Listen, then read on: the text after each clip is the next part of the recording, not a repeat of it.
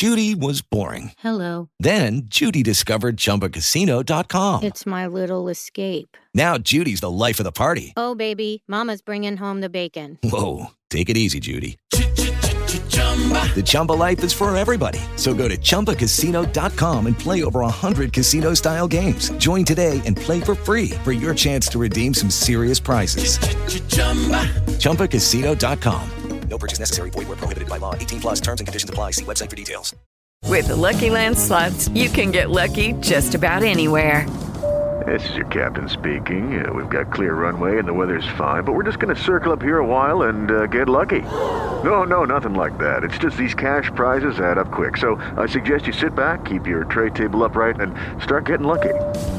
Play for free at LuckyLandSlots.com. Are you feeling lucky? No purchase necessary. Void where prohibited by law. 18 plus terms and conditions apply. See website for details.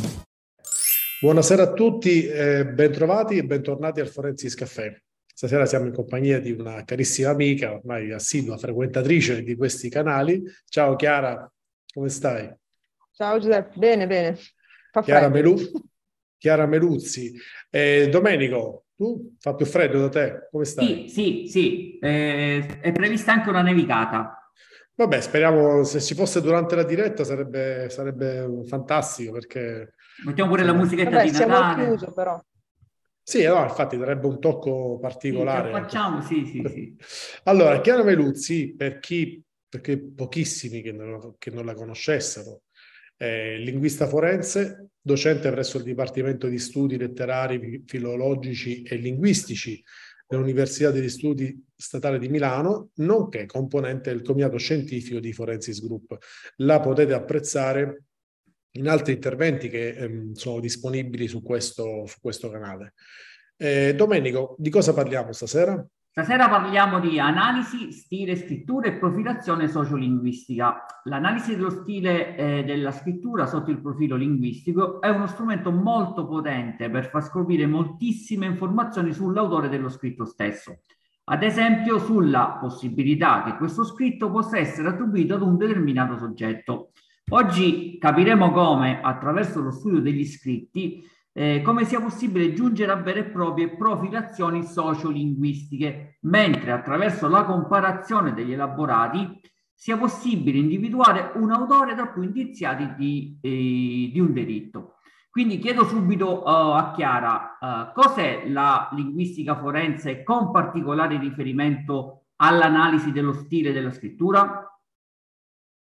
Ok, beh, innanzitutto sgombriamo il campo da eventuali equivoci, diciamo, terminologici. L'analisi linguistica, in questo caso applicata allo stile della scrittura, non fa analisi grafologica. Per quello ci sono i grafologi con cui chiaramente in questi casi si deve collaborare, si deve anzi avere un dialogo proficuo eh, per cercare di mettere insieme più informazioni possibili.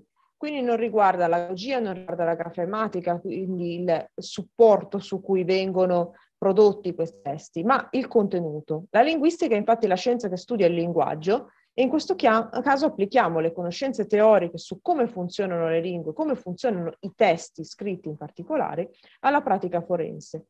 Non è una semplice operazione di copia e incolla di nozioni alla, al contesto diverso, perché spesso e volentieri bisogna adattare le metodologie e i paradigmi di ricerca a questo contesto. E inoltre spesso il contesto forense pone degli interrogativi di ricerca diversi da quelli solitamente posti appunto dalla ricerca, diciamo, teorica pura e ci costringe, ma è un, una costrizione diciamo tra virgolette perché ci piace in realtà la multidisciplinarità, come dicevo prima, appunto a interfacciarsi anche con i grafologi, eventualmente eh, con gli psicologi o con eh, gli ingegneri e, e anche appunto per uso di software e strumenti di ricerca. In questo caso specifico la linguistica può applicare le sue conoscenze all'analisi della scrittura in ambito forense su tre parametri fondamentali. La prima cosa è capire che cos'è un testo e che, da che parti è composto questo testo, quali parti possiamo osservare nella lettera, nel messaggio che è stato lasciato e avere un'idea quindi di chi sia lo scrivente e anche di quali di queste parti potrebbero essere più soggette a variazione all'interno di una determinata comunità di parlanti. Poi avere appunto un secondo parametro è il genere testuale. Ogni genere ha una sua caratteristica morfologica, sintattica, proprio di organizzazione del messaggio. eh, quindi una lettera di addio in contesto diciamo di un suicidio vero o presunto sarà diversa invece da una lettera minatoria, proprio come eh, impostazione del testo e anche per le caratteristiche poi intrinseche della lingua che viene utilizzato. Ma l'ultimo punto è l'altro oggettivo di questa serata, cioè sociolinguistica. Cioè la sociolinguistica in questo caso riguarda soprattutto la dimensione diamesica, cioè quella differenza che c'è tra i mezzi di comunicazione parlato e scritto, che sono da considerare come due poli opposti, perché in mezzo abbiamo un sacco di varietà intermedie. Per esempio uno scritto che imita il parlato, pensiamo appunto a messaggi eh, minatori o non solo, anche diciamo di altro tipo, lasciati su eh, WhatsApp, Telegram oppure anche solo su, come commento su Facebook. Eh, sono dei tipi di messaggi scritti che comunque hanno in sé delle caratteristiche intrinseche del parlato. Inoltre per tutte le lingue dovremmo essere consapevoli appunto sociolinguisticamente degli assi di variazione che possono eh, inficiare la produzione scritta. Eh, per esempio l'asse diatopico, cioè quello che riguarda la variabilità regionale. Questo si, vede, si può vedere diciamo, nella scelta del lessico, ma anche di strutture sintattiche, di particolari marcatori discorsivi. E poi c'è diciamo, la variabile eh, più legata al parlante, che viene detta tecnicamente diastratica, eh, la diastratia è una macro asse di variazione che comprende variabili sociali, soprattutto età, sesso e livello di istruzione del parlante. Il livello di istruzione mh, ci dà anche idea appunto del livello di scolarizzazione, quindi dell'accesso a determinati livelli eh, della lingua italiana o anche di eventuali lingue straniere. Eh, inoltre ci sono alcune variabili che possono essere legate proprio al genere del, del soggetto, eh, appunto eh, l'uso magari di, di alcune formule di cortesia è stato dimostrato essere più legato alle donne rispetto agli uomini oppure ad altre eh, formulazioni. Eh, oppure anche elementi grafici, eh, abbreviazioni che sono legati a specifiche fasce d'età. Per esempio, io ancora oggi su WhatsApp uso l'abbreviazione CMQ per dire comunque e mi è stato fatto notare dai miei allievi più giovani che questo è proprio un tratto di vecchiume tipico dei millennials abituati a scrivere con, i, con gli sms e i messaggi. E quindi solo da questo piccolo elemento testuale si potrebbe, e dalla conoscenza appunto dell'esistenza di questa variabilità testuale, si potrebbe già eventualmente tagliare una determinata fascia d'età a cui il soggetto può appartenere. Ma quindi se scrivi comunque, vai bene per tutte le stagioni. Eh, non, non, non, è detto, ci sono altre abbreviazioni magari che in quella comunità sono più, mm. più diffuse. Ad esempio, eh, stesso, lo stesso uso di perché già diciamo ai miei tempi si direbbe, no, ma già in, in spazio di molti anni si, di, si scriveva perché come X con l'apostrofo XK. oppure XK oppure mm. c'era qualcuno che scriveva XK e senza accento, XK e accentato, XK e apostrofo. Ho visto anche XK apostrofo, queste, ad esempio, sono tutte varianti, cioè re- realizzazioni diverse della stessa variabile, cioè la parola perché. E, per esempio, una persona può avere anche un'idiosincrasia di scrivere in un certo modo la parola perché.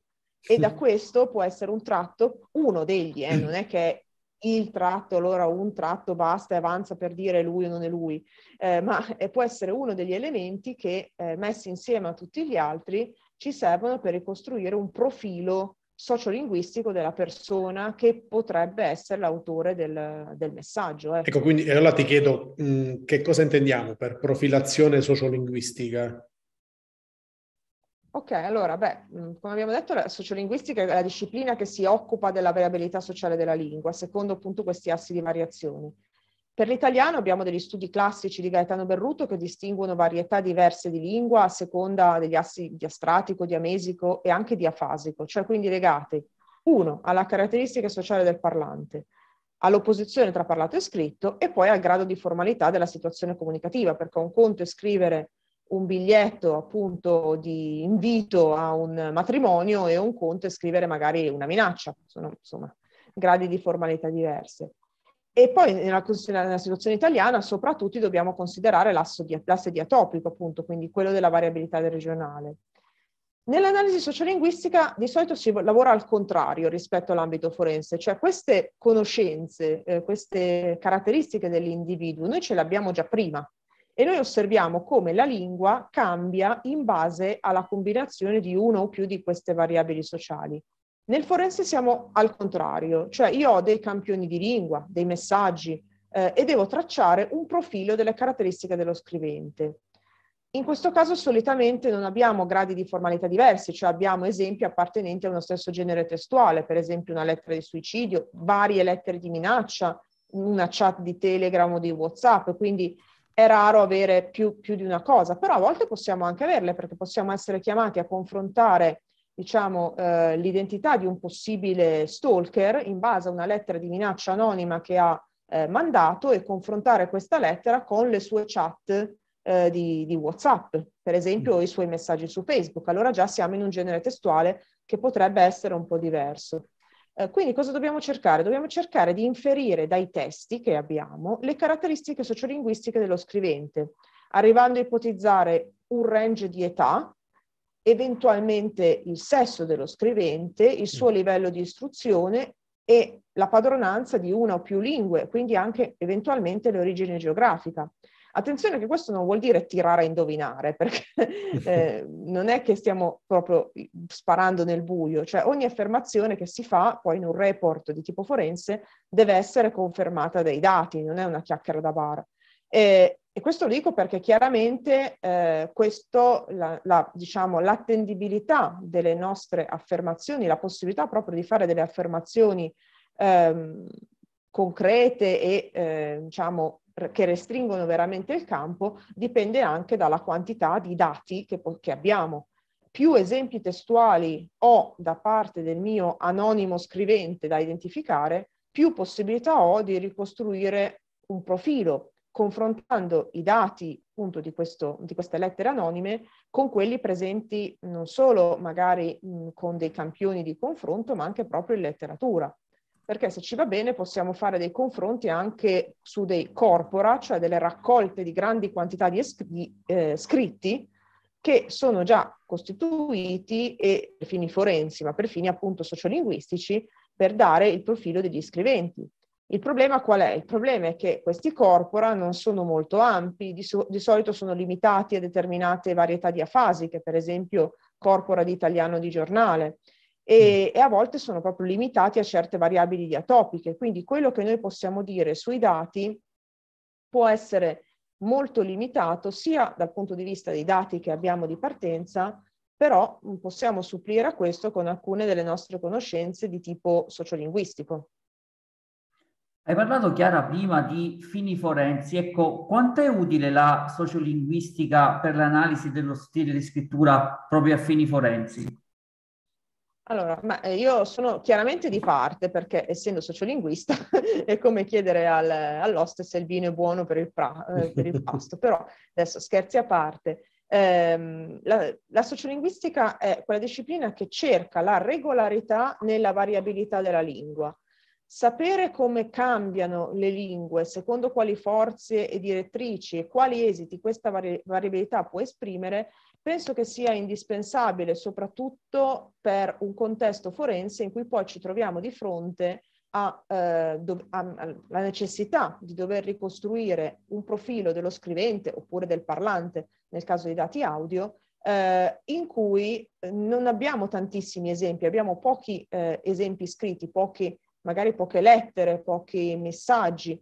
Eh, e quindi dobbiamo essere molto competenti non solo dal punto di vista della lingua con cui noi andiamo, noi andiamo, a studiare, nel nostro caso principalmente di italiano, ma ovviamente lo stesso discorso varrebbe per profilare autori di messaggi in arabo, spagnolo, inglese, eccetera. Eh, la conoscenza sociolinguistica ci aiuta a capire eh, perché, pot- mm, che scelte possiamo eh, trovare nelle lettere, quali sono gli elementi più significativi da andare a cercare immediatamente, da andare a vedere e anche con cosa fare il confronto. In mancanza di un confronto diretto, per esempio, abbiamo già un sospettato e quindi confrontiamo questi messaggi con, eh, con altri messaggi di questo sospettato, dobbiamo fare invece una profilazione, quindi dobbiamo avere già un'idea di come funziona la lingua e di come varia secondo appunto le classi sociali nel senso più ampio, quindi età, sesso e livello di istruzione.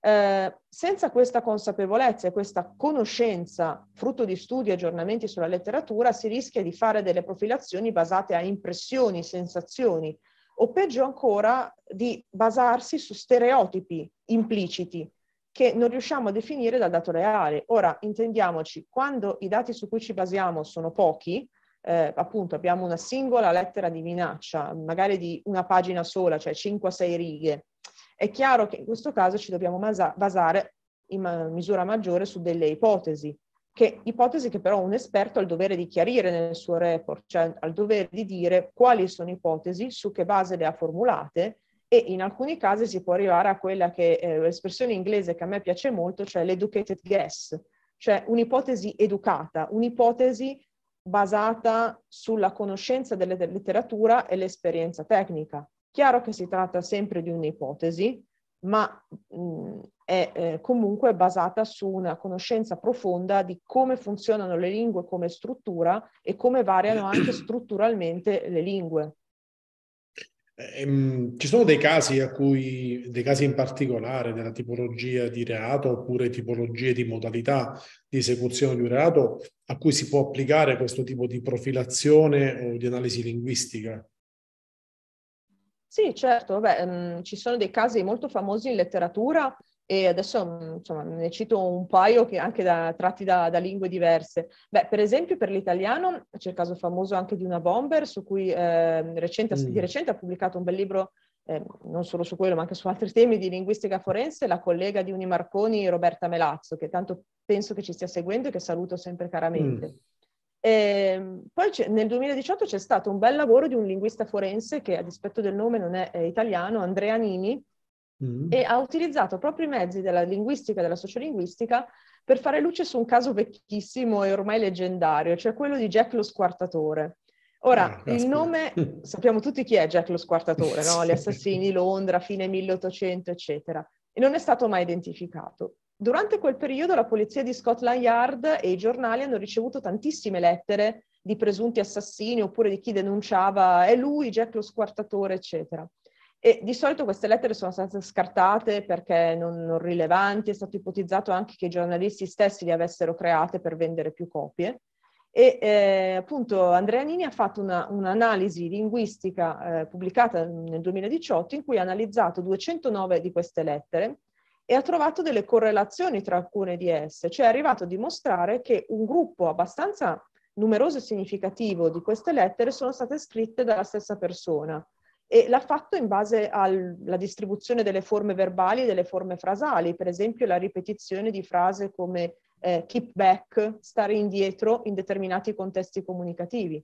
Mm. Eh, poi in spagnolo, ad esempio, nella letteratura spagnola è famoso un caso ehm, di una collega appunto che si chiama Shira Keralt, eh, che racconta come ha risolto il caso di minaccia inviata a una donna ricorrendo all'analisi della lingua, eh, basandosi sulle forme di saluto e di congedo, cioè quindi di commiato, no? Arrivederci, eccetera, ma eh, che questo diciamo stalker utilizzava all'inizio e alla fine di ogni messaggio. In questo modo è riuscita a attribuire, confrontandoli appunto con un campione di dati dei possibili sospettati, quindi aveva una pletora di sospettati già abbastanza ampia, stiamo parlando di 15-20 persone, quindi non proprio pochine, eh, ma è riuscita a restringere il campo e sulla base anche di altre indagini sono riusciti a poi beccarlo, insomma, capire chi era mm. il vero stalker, ma si è partito proprio da un, da un indizio di tipo linguistico, cioè le formule di apertura e chiusura e il modo in cui utilizzava la lingua in questi casi.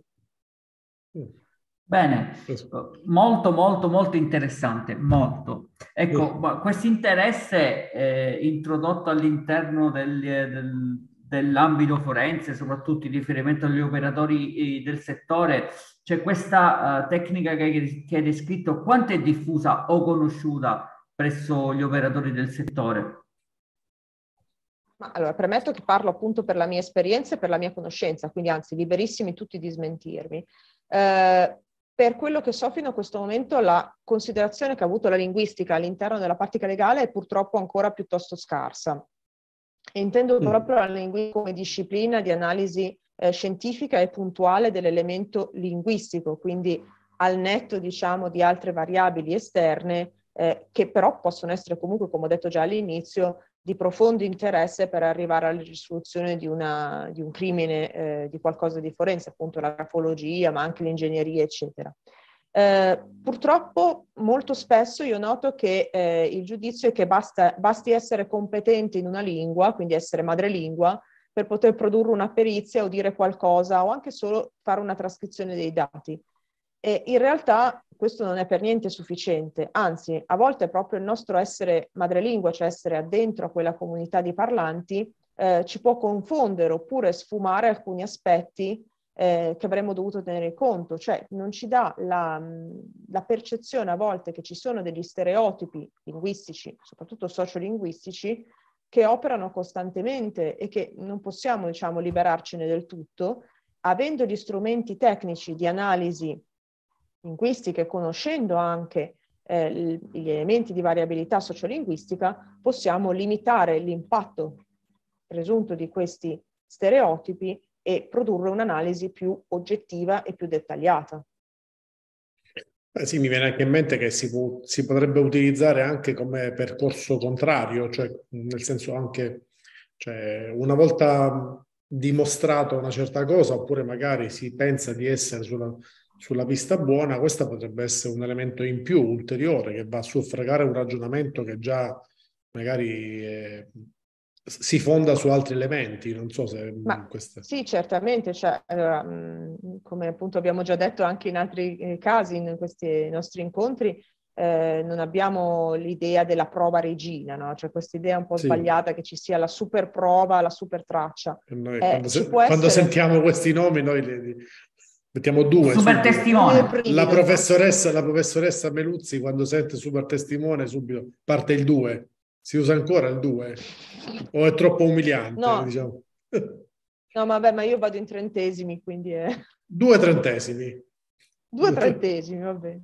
Sì. No, no, però dico, eh, ovviamente la lingua è uno degli elementi, può essere l'elemento che, diciamo, di volta in volta è quello che fa scattare la, l'illuminazione di dire potrebbe essere lui, indaghiamo di più su questa persona, oppure che eh, aiuta insieme ad altre prove a eh, dirimere magari una contesa. Per esempio, adesso noi abbiamo parlato di casi di minacce e tutto, ma possono esserci casi anche di eh, attribuzione di, di, lavori, cioè attribuire una, un'opera letteraria, pensiamo a un caso di plagio, a una persona oppure, oppure a un'altra. È chiaro che eh, qui c'è un'analisi linguistica più approfondita delle strutture, delle tecniche di costruzione della frase, del periodo, proprio di cosa compone la testualità, però ci saranno anche altre prove che devono andare a supporto, prove di tipo appunto di deposito alla SIAE, di altri, altri elementi esterni che a noi, diciamo, come linguisti non interessano, ma devono interessare più il,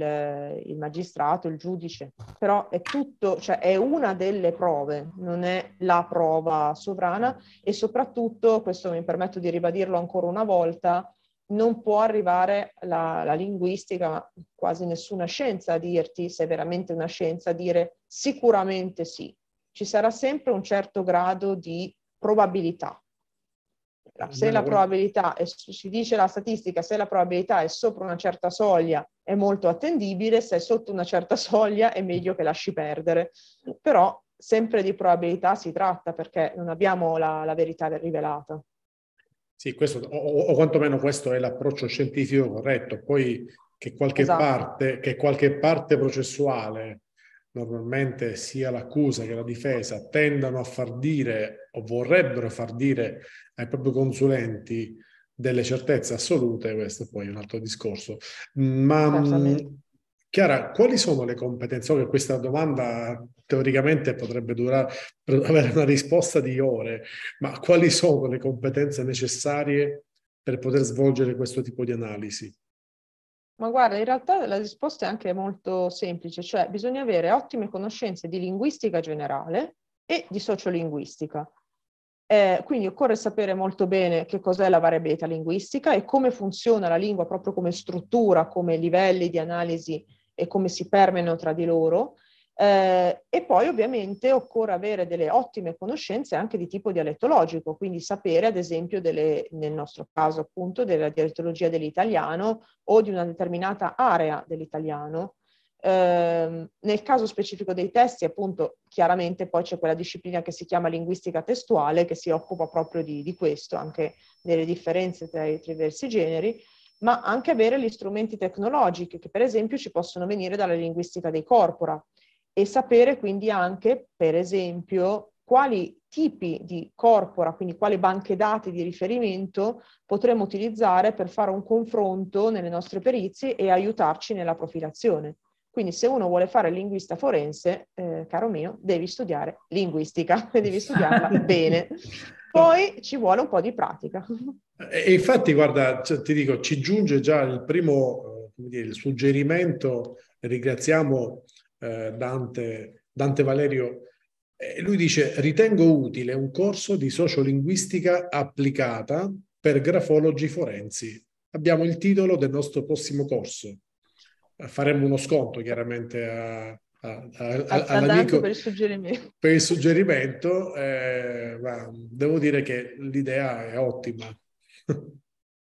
Certo, eh. sì, sì, ma infatti eh, sono assolutamente d'accordo anche perché ehm, tra l'altro solo col dialogo con chi però ci lavora sul campo, perché come dicevo, la prospettiva dello, dello, del teorico è diversa da quella poi della pratica e solo da questo dialogo costruttivo si possono creare delle competenze per arrivare a delle analisi che siano il più scientifiche possibile con i mezzi che si hanno ovviamente a disposizione di volta in volta. Bene, un'ultima uh, curiosità più che domanda. Uh, ci sono delle spie sociolinguistiche che ci aiutano a categorizzare uno scritto come redatto da un madrelingua oppure da uno straniero? Visto che prima hai nominato queste differenze. Allora, beh, ehm, di solito ci sono delle caratteristiche. Di solito uno dire, verrebbe a dire, ah, ha più errori. In mm. realtà a volte non è necessariamente così, tanto vabbè ci sarebbe da fare tutto il discorso, ma vi, vi, non vi tedio sul discorso dell'errore, eh, perché in linguistica ha una sua storia e anche una sua, eh, diciamo, eh, ambito d'analisi particolare. Però in realtà quello che si può vedere è che uno straniero che apprende la lingua in un contesto magari guidato, quindi tipo scolastico, in realtà di solito tende a usare di più la grammatica in maniera corretta, soprattutto sotto certe forme, perché padroneggia meglio i livelli, diciamo, più formali della lingua. Diverso è il caso invece di uno straniero che apprende la lingua in un contesto di tipo spontaneo, quindi per esposizione sul, sul territorio. Eh, però non necessariamente il fatto di vedere più, erro- più o meno errori è indice, diciamo, automatico di dire è straniero o non è straniero. Anzi, a volte proprio, soprattutto se dipende dal tipo di errori, se sono errori ortografici hanno poco, poco valore in questo senso, perché può essere un tipo di scrittura veloce. Sto scrivendo un messaggio rapido, faccio una serie di, di errori ortografici, anche se sono madrelingua. Errori, gli errori per essere tali, per poter permettere una profilazione, una categorizzazione, devono essere sistematici. Cioè dobbiamo avere una sistematicità magari nelle marche di accordo morfologico, per esempio. Quindi andrei su un livello un po' più profondo della lingua. La morfologia è quella che riguarda le forme, diciamo, verbali, la flessione, per dire, o anche la derivazione delle parole. Trovare degli errori lì può essere già, sistem- con una certa sistematicità, può essere già un certo indizio di dire forse non è perfettamente madrelingua. Mm. Ehm, Ma chiaramente poi lì bisogna arrivare a capire qual è la lingua, la lingua d'origine. Cioè diciamo, mm. non è perfettamente madrelingua e poi dobbiamo inferire qual è la mm. lingua di partenza. Ecco. Mi viene così, stretta correlazione, quindi quali possono essere i rischi di questo tipo di analisi? A parte l'errore, insomma, che già hai detto eh, rischi di questo tipo di analisi possono essere appunto, dal mio punto di vista, di eh, cercare a volte di, dire, di far dire ai dati delle cose che i dati non, non hanno. Cioè se noi abbiamo una sola lettera di 5 o 6 righe, possiamo dire certe cose, ma poi la nostra analisi non può andare più in là di un certo, di un certo punto. Quindi avere anche l'onestà scientifica e intellettuale di dire al mio, alla mia parte che mi ha chiesto la perizia e dire io più di così non posso dire, sarebbe sbagliato dirlo, eh, sarebbe sbagliato andare troppo oltre, eh, proprio per onestà intellettuale anche secondo me per far vedere anche che se ne sa di, di, mm. di linguistica. E poi non è solo la, la, la quantità, diciamo, di, di, righe, per dire, o di parole che ci sono, ma anche la qualità, perché mh, se io ho cinque righe di testo in cui è ti ammazzo Troia, scusatemi, ma mi viene in mente una lettera eh, così, ed è tutto quello, cioè sempre quel testo lì ripetuto, niente, cioè, poco possiamo dire, poco o nulla, nulla si può dire di un testo del genere perché può essere chiaramente prodotto da tantissime persone. Possiamo guardare quanti punti esclamativi ha messo alla fine, possiamo guardare se ha messo mm. la, la doppia M e la doppia Z, fine, cioè se ha usato le maiuscole, ma non è che si possa andare più in là di così. Quindi oltre alla quantità, diciamo, in termini proprio di parole, di righe, c'è anche la qualità, cioè il contenuto che questa lettera, lettera messaggio, eccetera, ha all'interno. Quindi il rischio è a volte di cercare di per produrre una perizia di dire troppo anche quello che non si può dire e non sapere mm. quando fermarsi e a volte di eh, incorrere appunto in eh, cortocircuiti teorici. Questo vale non solo per le perizie forensi, ma in generale appunto per le analisi scientifiche, cioè pre- presupporre, avere una, diciamo, un'idea di partenza e f- girare per arrivare a dimostrarla. C'è un po' un cortocircuito eh, mentale che in questi casi chiaramente capiamo tutti benissimo che ha delle conseguenze pratiche molto, molto potenti, cioè non è solo hai detto una cavolata in un articolo, ma eh, può avere anche delle conseguenze legali molto serie. Eh, Chiara, ci giunge una, una, domanda dalla diretta che ti leggo testualmente. Un riferimento può essere rappresentato dal piano del racconto e dal piano della storia? Beh, uh, se, ah, ho, cap- ho, capito. Penso che si riferisca alla, alla differenza narratologica nella mm. composizione dei testi. Credo, eh, però non, non, vorrei malinterpretare la domanda. Allora, ehm, sì e no, nel senso che di solito quello che si trova dal punto di vista forense non sono mai dei racconti così estesi in modo da, che ci permettono di fare un tipo di analisi del genere. Quello che possiamo analizzare però possono essere la presenza o meno di formule che si rifanno a quel genere testuale, però anche lì dipende dai singoli casi, da quello che ci troviamo di fronte. Sì, hai indovinato, insomma, Umberto però... ci dice sì, esatto, esattamente quello uh, che, che intendeva dire. Beh, siamo miracolosamente... Sono testi molto, molto più brevi, cioè quello, cosa per, per, finire la risposta da Umberto, sono testi molto più brevi e quindi bisogna andare a vedere più che altro delle formule fisse ricorrenti all'interno di quel genere. Mm. Per esempio, se è una lettera, vedere appunto le formule di apertura e di chiusura della lettera, al di là dei saluti, degli arrivederci, però proprio come inizia il discorso, come inizia magari l'allocuzione, quindi che allocutivi utilizza, che forme verbali utilizza, mm. quanto usa i pronomi, personali in una lingua come l'italiano che non ha i pronomi personali soggetto espliciti, cioè non dico io ti ammazzo, posso dire semplicemente ti ammazzo. Mm. Quindi se per caso un autore, uno scrivente producesse una lettera con io ti ammazzo, vuol dire che rimarca proprio il pronome. Allora può essere uno straniero che nella sua certo. lingua non ha la caduta del pronome, oppure può essere una forma di intensificazione e qui bisogna vedere. Senti, Beniamino ci chiede... Sui livelli più bassi. Beniamino ci chiede, per l'individuazione di eventuali puntatori caratteristici, è possibile usare o già viene usata l'intelligenza artificiale? Allora, viene usata l'intelligenza artificiale da, da, chi si occupa di stilistica, che è una disciplina che diciamo si, si interfaccia eh, un po' con la sociolinguistica per questo tipo di analisi. Il problema delle intelligenze artificiali sono come sempre la quantità di dati che gli si dà in pasto, cioè i dati di partenza su cui loro devono poi fare il confronto. Eh, non me ne occupo direttamente perché non mi sono mai occupata di queste cose di intelligenza artificiale, ma so che ci sono dei bellissimi lavori di Raffaele Manna e del gruppo dell'Università dell'Orientale di Milano, appunto, che però lavorano sulla, sulla stilistica applicata alle intelligenze artificiali. Tra gli altri, insomma, io conosco loro, però ce ne sono sicuramente altri. Non ci sono altre domande. Miracolosamente siamo andati soltanto 5 minuti oltre la, la mezz'ora che c'eravamo così prefissata. Come mai? Essendo io relatore era strano. Eh, come mai? Il freddo probabilmente. la fame, la fame. Ah, la fame, la fame. Bene, adesso prima di dare la parola a Domenico per la chiusura, io invito sempre tutti quanti, coloro che ci seguono, uh, se hanno voglia, se hanno piacere, a parlare di noi uh, ad altri colleghi. Noi non vogliamo spam, non vogliamo dei follower così fine a se stessi, ma se sanno che qualcuno può gradire i contenuti del nostro canale, di farli scrivere, di farli ascoltare eh, e vedere i nostri interventi. Vai Domenico.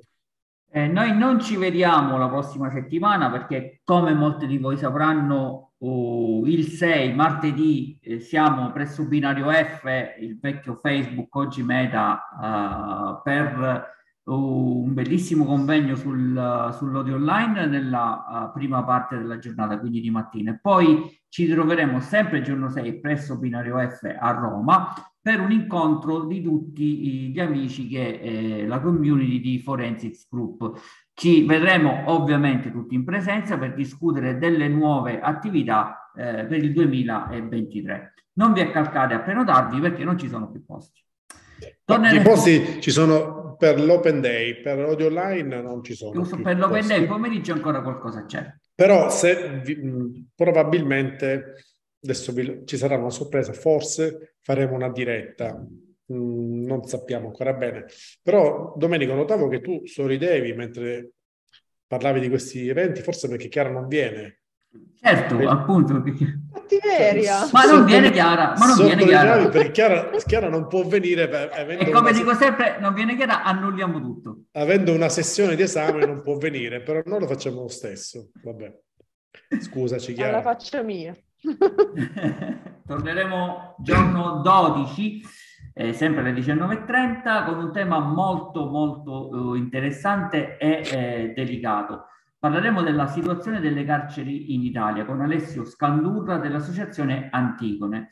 Eh, ci chiederemo e chiederemo al nostro ospite qual è la percezione della situazione nelle carceri eh, che ha eh, la società civile e soprattutto che hanno le istituzioni. Eh, per molti di noi il carcere è un luogo oh, lontano o addirittura uh, non esistente, un vero e proprio bu- buco nero. Eppure al suo interno esiste una vera e propria, uh, chiamiamola comunità sociale complessa fatta di eh, speranza e soprattutto di sofferenza. Quindi con il nostro ospite, con l'associazione Antigone, vedremo qual è realmente la situazione della, eh, delle carceri in Italia. Io vi auguro una buona serata, saluto Chiara, ci vediamo giorno 6. Ah no, Chiara non viene giorno 6. Ciao Giuseppe. No, aspetta, prima di salutarvi, perché ehm, devo leggere un'ultima riflessione di Nino che dice penso che mutuando un po' una regola della grafologia, una frase ben costruita, senza errori, senza errori difficilmente si può imputare ad una persona con un livello di scolarizzazione bassa. Eh, questa è un'affermazione, eh, non so se tu condividi, Chiara. Dip- dipende da che tipo di errori consideriamo, appunto, come ho detto no. prima. Dipende che cos'è l'errore. Se è un errore grafico, allora direi di no. Cioè, un errore grafico per, per, me, linguista, vuol dire magari essersi dimenticati un accento, avere fatto un trattino strano, eccetera, eccetera. Un errore, diciamo, di battitura, potremmo dire, ecco. Continuano i complimenti, molti complimenti per la chiarezza espositiva. I complimenti sono aumentati quando hanno saputo che tu non sei... Io non ci sono, grazie. Non ci sarà il 6 perché sono per solidarietà nei tuoi confronti.